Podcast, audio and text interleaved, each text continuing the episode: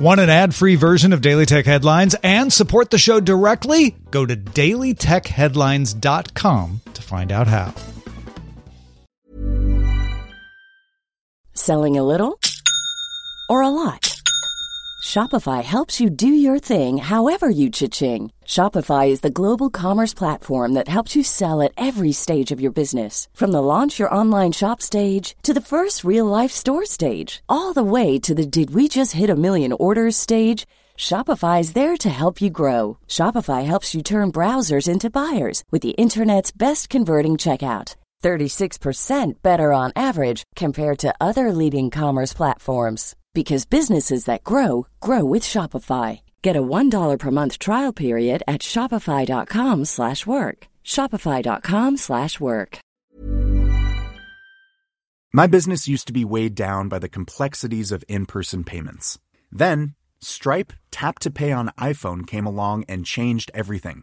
With Stripe, I streamlined my payment process effortlessly. No more juggling different methods. Just a simple tap on my iPhone and transactions are complete. What's truly remarkable is how Stripe caters to all my customers' preferences. Whether they're using cards, Apple Pay, or other digital wallets, Stripe ensures a smooth checkout experience every time.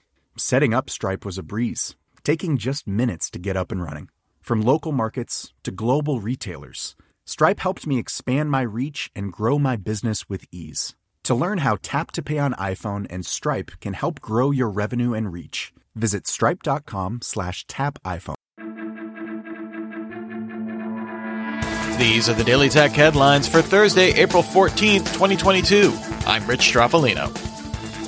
A Securities and Exchange Commission filing reveals that Elon Musk sent a letter to Twitter chairman Bret Taylor offering to take the company private by buying 100% of Twitter for $54.20 a share in cash, worth roughly $43 billion.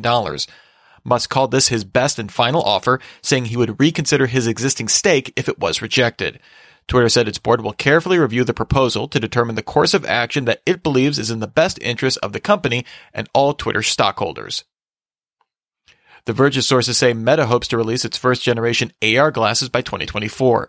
This includes two distinct hardware visions, one dubbed Project Nazare, which includes a wireless device to offload compute and not use a smartphone, letting users interact with holograms through the glasses, with a hardware cost to Meta of multiple thousands of dollars. The company also plans a cheaper set of smart glasses codenamed Hypernova, which pairs with a phone to show messages and notifications through a heads-up display. Meta plans to bundle both with a wrist device that uses differential electromyography to let someone interact with the glasses through thought. Reddit updated its search feature to index comments on the platform. Users will now be able to filter search results by comments in addition to the existing posts, communities, and people filters. Reddit search will also now take into account post interactions on the site rather than just relevancy based on exact wording.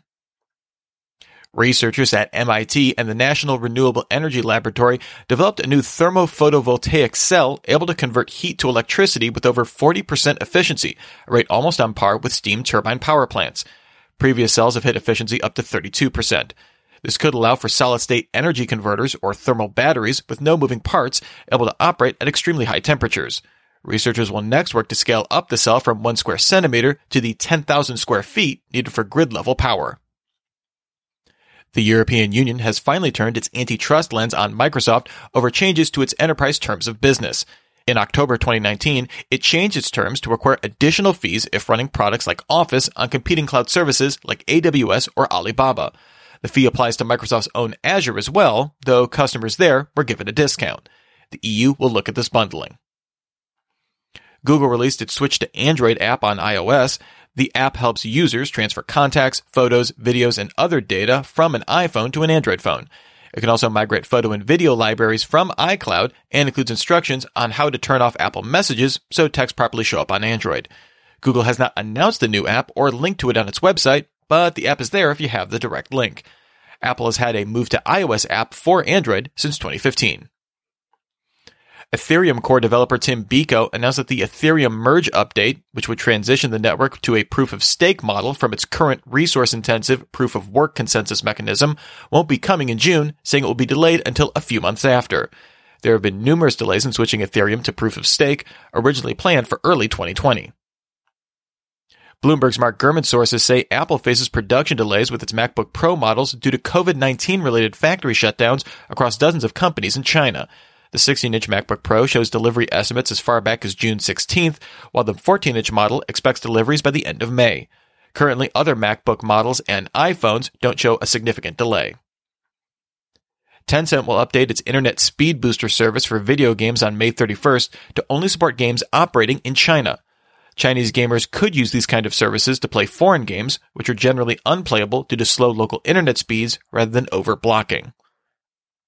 As of April 28th, Amazon will add a fuel and inflation surcharge of roughly 5% to the existing fees for third party sellers using its fulfillment services in the US.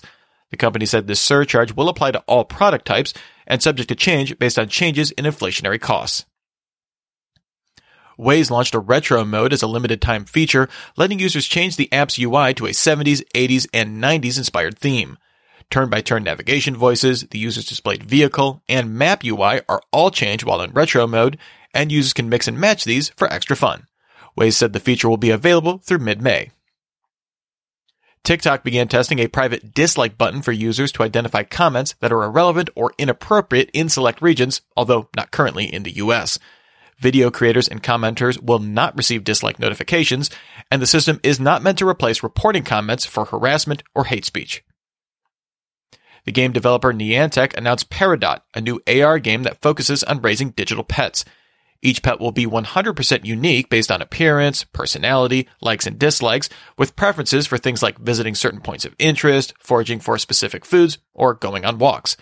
The app will soft launch in select markets on the App Store and Google Play later in April.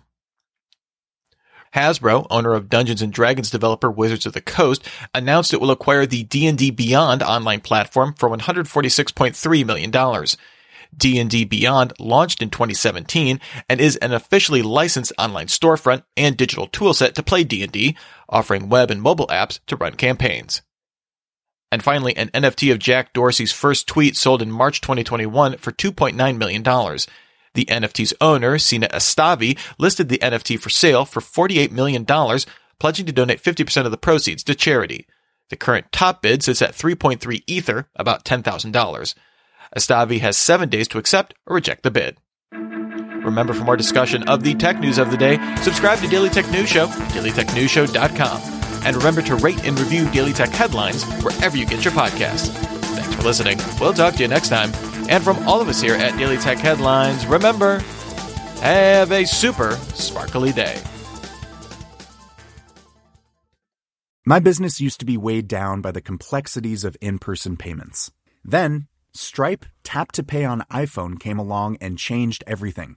With Stripe, I streamlined my payment process effortlessly. No more juggling different methods, just a simple tap on my iPhone, and transactions are complete. What's truly remarkable is how Stripe caters to all my customers' preferences. Whether they're using cards, Apple Pay, or other digital wallets, Stripe ensures a smooth checkout experience every time. Setting up Stripe was a breeze, taking just minutes to get up and running. From local markets to global retailers, Stripe helped me expand my reach and grow my business with ease. To learn how Tap to Pay on iPhone and Stripe can help grow your revenue and reach, visit stripe.com slash tap iPhone. Planning for your next trip? Elevate your travel style with Quince. Quince has all the jet-setting essentials you'll want for your next getaway, like European linen, premium luggage options, buttery soft Italian leather bags, and so much more. And it's all priced at 50 to 80% less than similar brands. Plus, Quince only works with factories that use safe and ethical manufacturing practices. Pack your bags with high-quality essentials you'll be wearing for vacations to come with Quince. Go to quince.com slash trip for free shipping and 365-day returns.